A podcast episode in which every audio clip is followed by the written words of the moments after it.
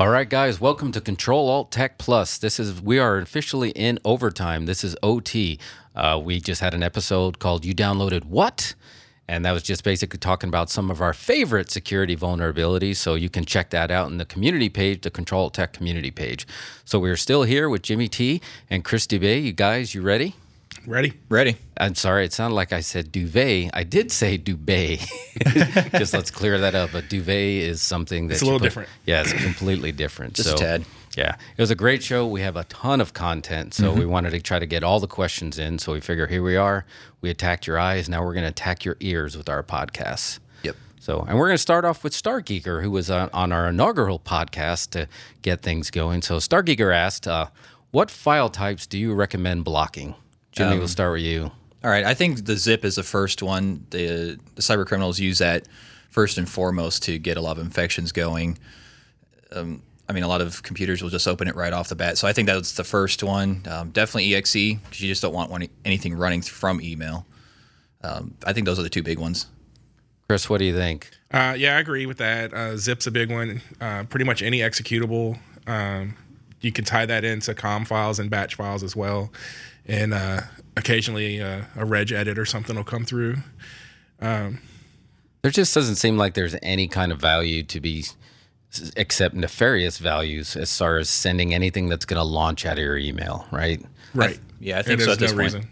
I mean, sometimes, I mean, I'm guilty of sending like a printer install link and something Mm-hmm. like that. And sometimes I feel like that's not a good idea because we're training users to not click on links Right. and then we send a link.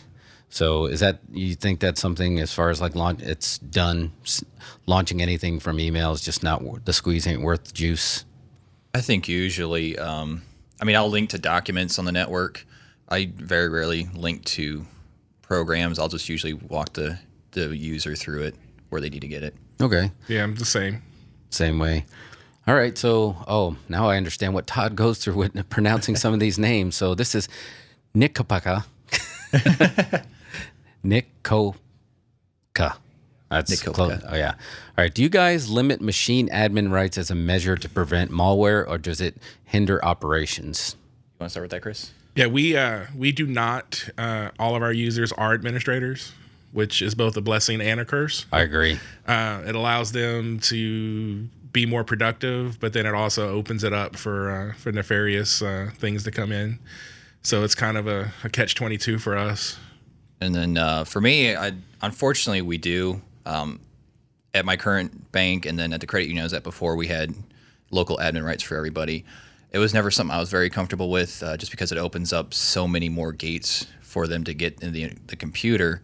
But at the same time, uh, sometimes we have to run software that absolutely requires it. Uh, not we can't always uh, do backdoors with it, like uh, giving specific rights to folders on the computer. And right now, with me being a one man IT shop at the bank, I just can't keep up with everybody at once. Right. And uh, my service providers say, "All right, you got to have it." It's like I don't like it, but I got to do it. And that's tough. And, and it's creating labor for you to not have them as local admins as well, right? Because sometimes you do have some, they download something they need and it can't run. And then you basically have to reverse engineer to figure out how they can get run this software without being a local admin. Yeah, it takes some time to try to figure out what the pro- proper permissions are to run without it. And some software, even when you do that, it still won't run properly. Right. Do you think it's kind of on the the OS developers to start figuring out this software and apps to run in a separate space that allows the software functionality without having the user administrative privileges? That would be amazing. That would be such a, a, a help for for IT people.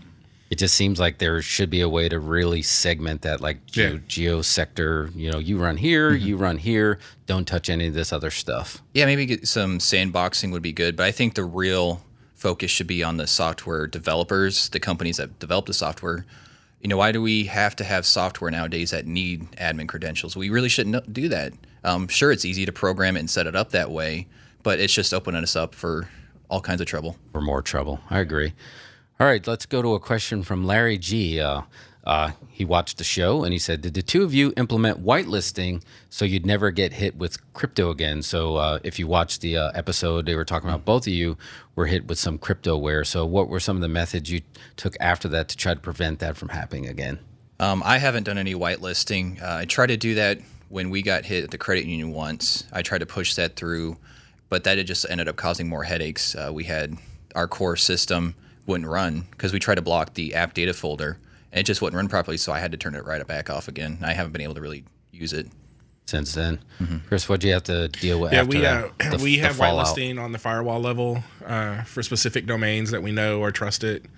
Uh, our sister campuses and things like that are, are whitelisted, and then we also have two Cisco appliances now for uh, for email filtering that we can block pr- any attachment, uh, specific subject lines, uh, users, and things like that that we know are, are have come in in the past that have been uh, trouble for us. So. Yeah, I think that's the way to go is do it on the firewall level. So, kind of leading into that, uh, Dennis Kelly asked So, after a second infection, what is that conversation like with that employee supervisor? I mean, when I talked to my my boss, who's the CFO, I just said, you know, we got hit just a couple months ago. You know, this is not right. You know, we need to, the employees need to take uh, or need to have more accountability on what's go, on what they're doing. Um, and since then, we haven't had any trouble. Then you've been good. Mm-hmm. So, you So far. strong arm them. Yeah, I mean, when uh, the second one happened, I, as soon as I found out whose it was, and I found that out by checking the security permissions of the folders, because it usually what it does is the the person who was infected with it originally, they just start taking ownership of everything, so they can the virus can encrypt it. As soon as I found that out, I went to his office and just yanked the computer from him. I said, "You got infected. You infected the network. You're going to be offline for a while." Hashtag you infected the network. Yep. Public shaming. Yep. What about hiring an employee that does nothing but stand behind these users with a rolling pin and a really menacing look on their face? I think you'd be perfect for that. That could Forget be. that. I'd rather do it myself. All right, so uh, let's jump to another question here from Rogue Packet. Uh, what is the preference of baseline a machine versus attempt to clean on VIP computers? So it's it's interesting. I've told a story in the past of how I've downloaded series on for some of our past CEOs at other companies. Just like I, I need this whole season. Do they get special privilege? uh, yeah, unfortunately. Yeah, that's just the way of life. I mean, when it comes to the C levels, you just have to make it work, and you have to make it work right then and there. And while I would prefer to just wipe and start over, um, usually because of the complexity, because they want all these special things set up a certain way, it's just like, all right, I'm just going to clean it, be done with it, so I can get out of his, out of their um, point of view, and just get back to my work. Get back to your job. yeah. All right. So uh, here's a good one from Stickman Double Zero. Uh, what are some of your go-to malware removal tools? We probably have them all on a USB stick or portable drive somehow. What are your, some of your go-to tools? Mine usually the first one is malware bites. Yeah, mine too. We have a we liked it so much that we actually got the corporate uh, license for it, and so it monitors. Uh, but it, it does a really good job for for your everyday malware and spam type stuff. Yeah, I mean, uh, usually what I do is, is once I see an infection, I throw Malwarebytes on there real quick, run it through, and I really haven't seen a time where it hasn't done a pretty good job cleaning up. I just miss uh, that you can't schedule anymore on the free version. Yeah. I mean, they do very well. Uh, I was always a big fan of HijackThis. Yeah, that's a good you one. could- Yeah, it was it was always very aggressive. It's not a tool that you feel like you can let a user just download Right. and run this. You kind especially for browser hijacks. Mm-hmm. I mean, it seemed like that one really did something because you know software is going to be good. It's just like if you use this wrong, this computer is broken. Yeah. And you're like, okay, that's what I need because we're already in the fire. Right. We're already in the fire. We're already fighting. Mm-hmm. So, and I think Trend may have bought them. I remember using it when it was an independent tool, and it Yeah. was it was really aggressive. But sometimes you got to get aggressive. Got Mm-hmm. to slay some dragons. Right. All right, let's go to a question from Steve Lee too. Uh, how many layers of spam protection do you use, in, including outside, inside, and right there on the local PC? Um, we have spam filtering, like I said, on the firewall level, and uh, we also have it on the the PC level. Um, we kind of have it on the exchange level, uh, but that's more of um, known uh, things. So it's like past tense stuff. So for zero day stuff, we try to keep up to date on the firewall level at least. Right. Because zero day, you just have no idea what you're getting into Yeah, until right. you're in it. You know, you walk in the room and you hear the door slam behind you, and it's already too late. You're already in a fight. Yeah. Right. The, the the the good part of that is that a lot of the stuff that we see, it's basically the same as a previous one, but just a little different, uh, signature wise. And so it's you know, it's the ones that pop up that are completely new Right. are the ones that give us the headache like crypto a few years ago and things like that when it was brand new. Yeah. Yeah, that was always scary. And you, you need some compounding for sure, but you have to do that right. Right. Yeah, I mean, you need definitely have to have layers. You can't do. There's no such thing as a one size fits all solution anymore because it's constantly changing. Even um, you have polymorphous uh, malware now. I mean, it's it can be different on every single machine, so you have to have the layers to try to keep up. And then, I mean, even the U.S. Postal Service has sorting centers, right? Before Yeah. the mail actually gets shipped. Kind of look at it like that. Before it even hits anything that has to do with you, if you can have some way to just start chipping away at it before it even gets there. Yeah. Yeah, and then definitely. kind of uh, for me for the layers, uh, kind of trying to get to right now. We have one because we have host exchange, and that comes with some pretty good filtering. And then I'm working on trying to get uh, Outlook plugin with Sophos spam, so that way when the spam does come through, my users can just right click, report it, and kind of be done with it. It'd be a lot easier for them. Right. I mean, stuff slips through. I mean, Mm-hmm. we're talking about it on the show with Todd. I mean, sometimes the, Yeah. the best solutions will still let something slip through. Yeah. So, and we have filtering enabled on exchange that uh, if an email comes in uh, from an outside domain to different users on different domains uh, it's the, the subject is flagged possible spam to kind of give them more of a heads up that you know this may be legit but you may want to like look hard at it uh, Right. before you click on anything That would be good. Just like, and that that will help them keep Mm-hmm. Yeah. vigilant. And I think you have to come up with a way to make sure they're not alert blindness, which we were talking Right. about on the show. Just Yeah. something that actually jumps out like, whoa, maybe I should double check this. Yeah. So Yeah, definitely. good stuff. So we're going to stick on the uh, the layers here for a question from KDM. Are overlapping AV and anti malware solutions helpful? And if so, what's the best combo? I don't think so. Um, you, my, in my experience, usually if you try to get more than one AV on a computer, it start they start fighting each other. That is exactly Um, what happens. I mean, Microsoft Security Essentials won't, but then it's not really that good to begin with. Even Microsoft said it's not that great. Um, but I've I've run, for example, Avast and Malwarebytes on my personal computer at home, and they work just fine together. There's no fighting. I think if, yeah, if they're and they're kind of different. The whole mm-hmm. what is what are you looking for? I mean, what signatures are you looking for? Behavior. Mm-hmm. The ones that look for behavior get that's when it gets dangerous that they're going to start because obviously a lot of these anti malware solutions are acting weird on your computer because Yes. they're checking stuff. So it's, a, it's a very thin line. Yeah, we have we have three points of protection on each machine. Uh, we have endpoint for the big stuff, and then we have the corporate license for Malwarebytes for the daily, you know, cookies and spam like that, browser stuff.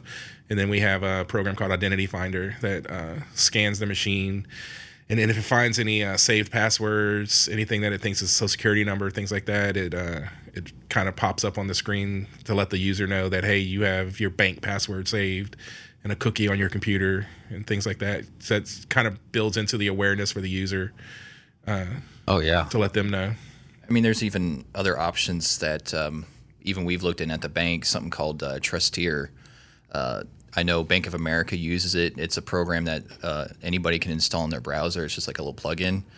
And it's supposed to detect if you're going to a legitimate site or not, if somebody's trying to hijack the session or they're trying to spoof the domain or whatnot. Okay. Uh, so we're going to stick in that realm right here because, you know, knowledge is power, just like we learned on Schoolhouse Rock. So Julie IT Hero says end user knowledge is ultimately the best practice. I send a weekly email out alerting everyone of the latest hacks. However, this isn't always reliable. What tools can we use to teach our end users of scary emails and what to watch for? We have we have online training uh, that's required for all new users, and they have to repeat it every year. And so we update that, and we tend to have uh, issues that have popped up in the past that have hurt us, and we tend to bring that up a lot in the training and be like, you know, this user clicked on this link, and it ended up being this virus, and it spread and it infected 30 computers, and those people were down for days. Uh, they lost a lot of information, so it's kind of like this this horror stories, like you know, relate to them that a 30 second part thing on your part can lead to dozens of people and productivity stopping. And so basically it's just horror stories like scare them into realizing that they need to think before they click Fear is a powerful ally. Yes. The Emperor told us this and he was correct. Yeah. Um, for me, we have uh, regular online courses. It not only covers IT, but it covers kind of all the banking stuff. So there's a few about security on there. Um, I also do mandatory yearly training with all my users. I go over our information security policy, let them know what's in there, what they need, what, how it concerns them, what to look out for. Yeah, I talk about horror stories that we've had. Um, when I did it last year after the first infection we had, know, I told them, I mean, this it was down. We were down for your files were inaccessible for over a day, and that's how it affects the business. Everybody was down with that. Um, and then I also send out regular emails when I get reports of spam. I'll take a screenshot, send it out to everybody, and say, "Here's what's happening. This is what the email that you might be getting. Don't click on it. Don't, Don't. click anything." I think IT is starting to need PR, right? It sounds like we're having to send out a lot of emails. We, need, we need some regular bloggers, or maybe we can make some educational videos like Schoolhouse Rock, or like how they teach us about it, you know, how the Constitution works, or some of those videos on, oh, you're going through puberty now. So just like make it really easily to di- easy to digest for our users. Yeah, and, uh, and another tool is kind of a shout out to SpiceWorks is that uh, in the inventory tool, you can flag programs to send you an alert.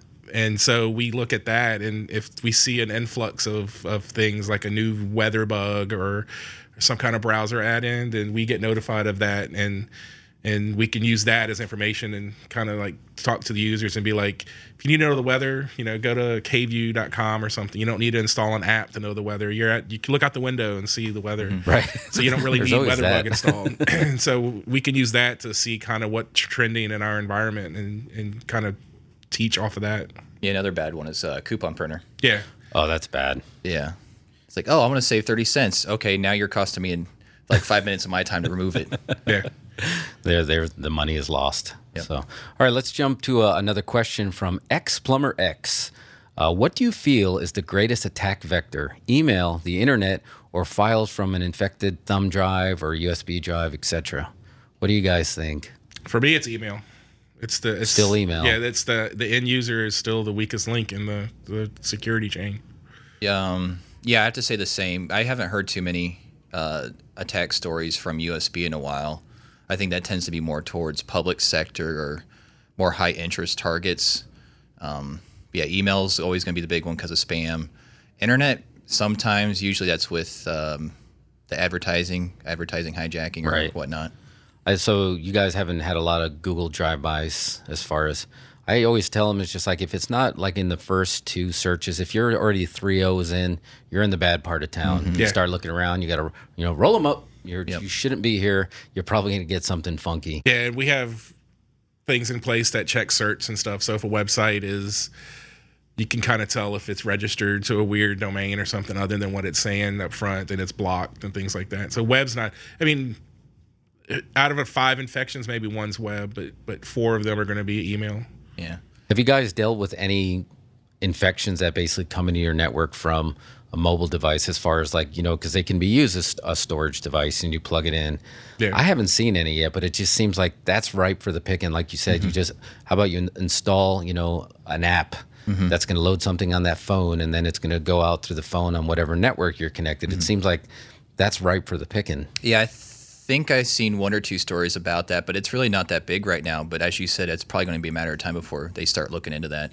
It's just going to be tricky trying to get something that'll work on Android or iPhone and then will work seamlessly on a computer. That'll be the tricky part. Yeah, because there's just so many mix of vendors now. You're different flavors, different signatures to look for. It could get tr- very tricky. Yeah, and we uh we've seen a a, a small t- uptick in in mobile stuff. Um, we have a lot of BYOD devices on our network, cell phones, tablets, laptops, and things like that. That um, when it something's on pops up on wireless, uh, we can see it, and then we cut their access. And if we can't figure out what the device is from the the MAC or the name or whatever, if when their access is cut, they're going to call the help desk, and be like, "I can't get on wireless." That's the way to do it. And then we can, way. yeah, we can be like, if it's their personal device, we're not allowed to do anything with it. But we can be like, well, you have a virus on your your Mm-hmm. iPhone or whatever. You need to take care of that before you can get back on the network. It goes into some kind of outbreak mode, which would be Mm-hmm. good if you actually physically had a dome drop over them and, let- uh, and then an awesome. alarm going off. Almost like the uh, the Dome of Silence and That's um, right. This would be the dome of shame. Yeah, Yeah. Dome of Shame.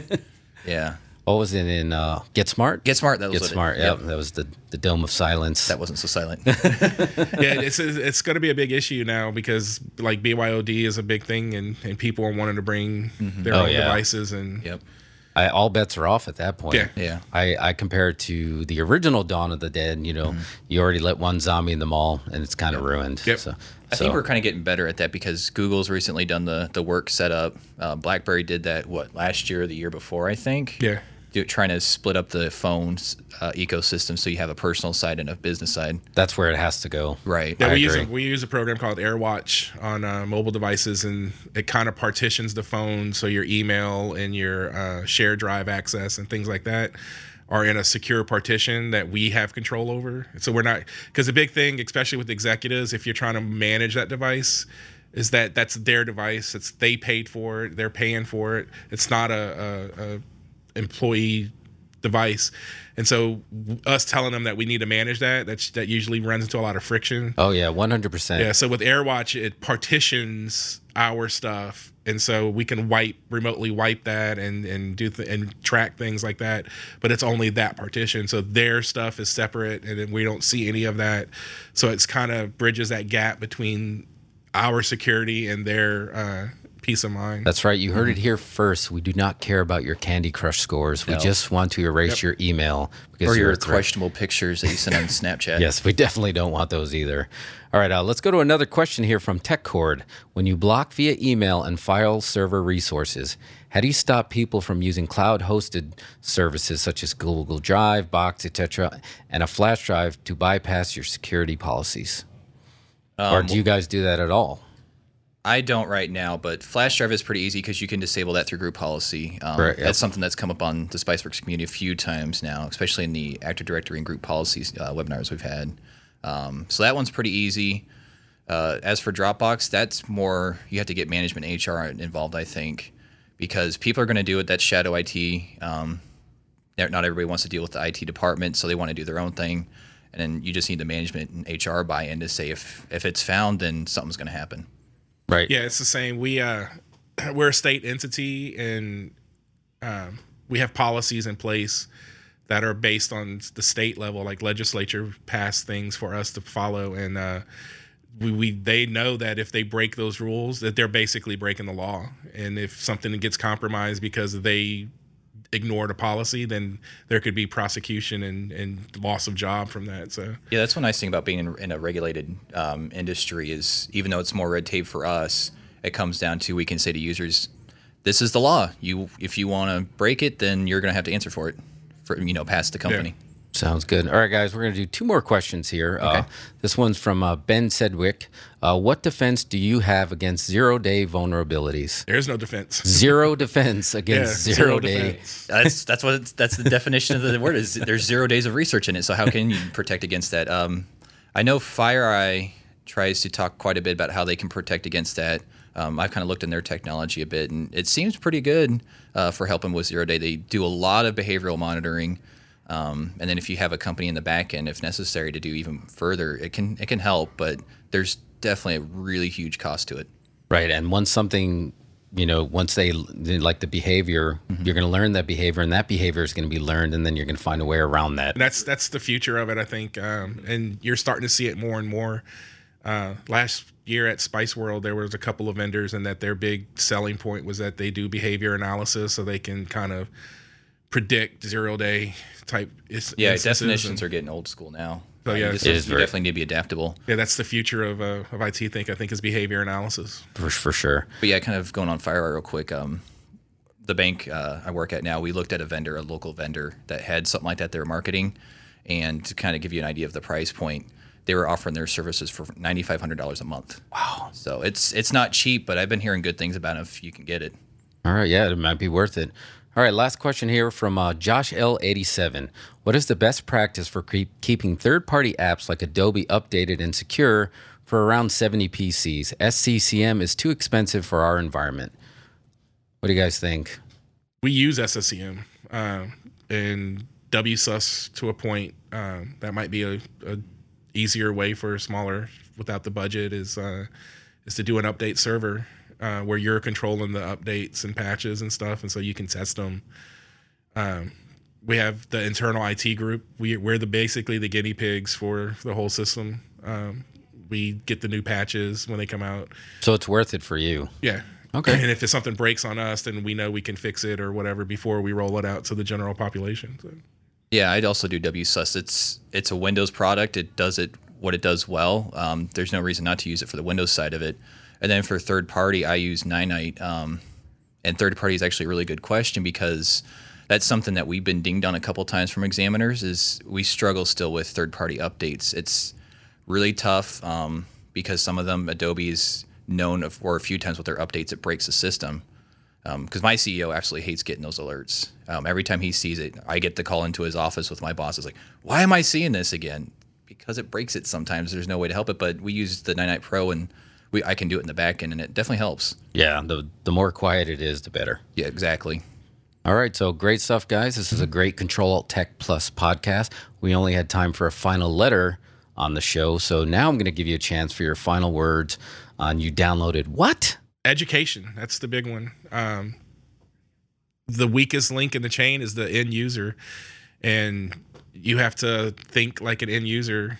Um, so it's just education, education, education. Like make sure that they are, they're aware of what can happen, and and steps to do to kind of protect themselves a little bit. Because no matter how much you have in place, how much money you throw at a product problem, if that one user circumvents that, then it brings your whole network down. And then for me, it's going to be education too, but on a different side of for for the IT pros, for us is we need to keep up with the news so we know what the current threats are. Um, I listen to podcasts constantly. I browse SpiceWorks constantly.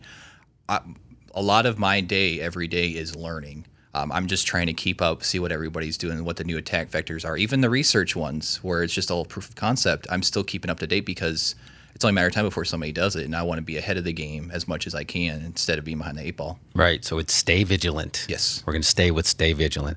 All right. Thank you guys so much. Thank you, Jimmy T and Thank Chris Dubé for joining us today. This was a great Control Alt Tech Plus podcast. So don't forget to follow us in the community in the Spiceworks community, look for the Control Tech page. That's where you can find past episodes like the one we just recorded. And you can also follow, subscribe to our YouTube page at Spiceworks, and you get some of our videos, some of the clips. Uh, we're trying to spread the love, spread the knowledge. So that's it for me. I'm Jeff Gretler, and don't forget to Control Alt Tech yourself before you wreck yourself. Plus.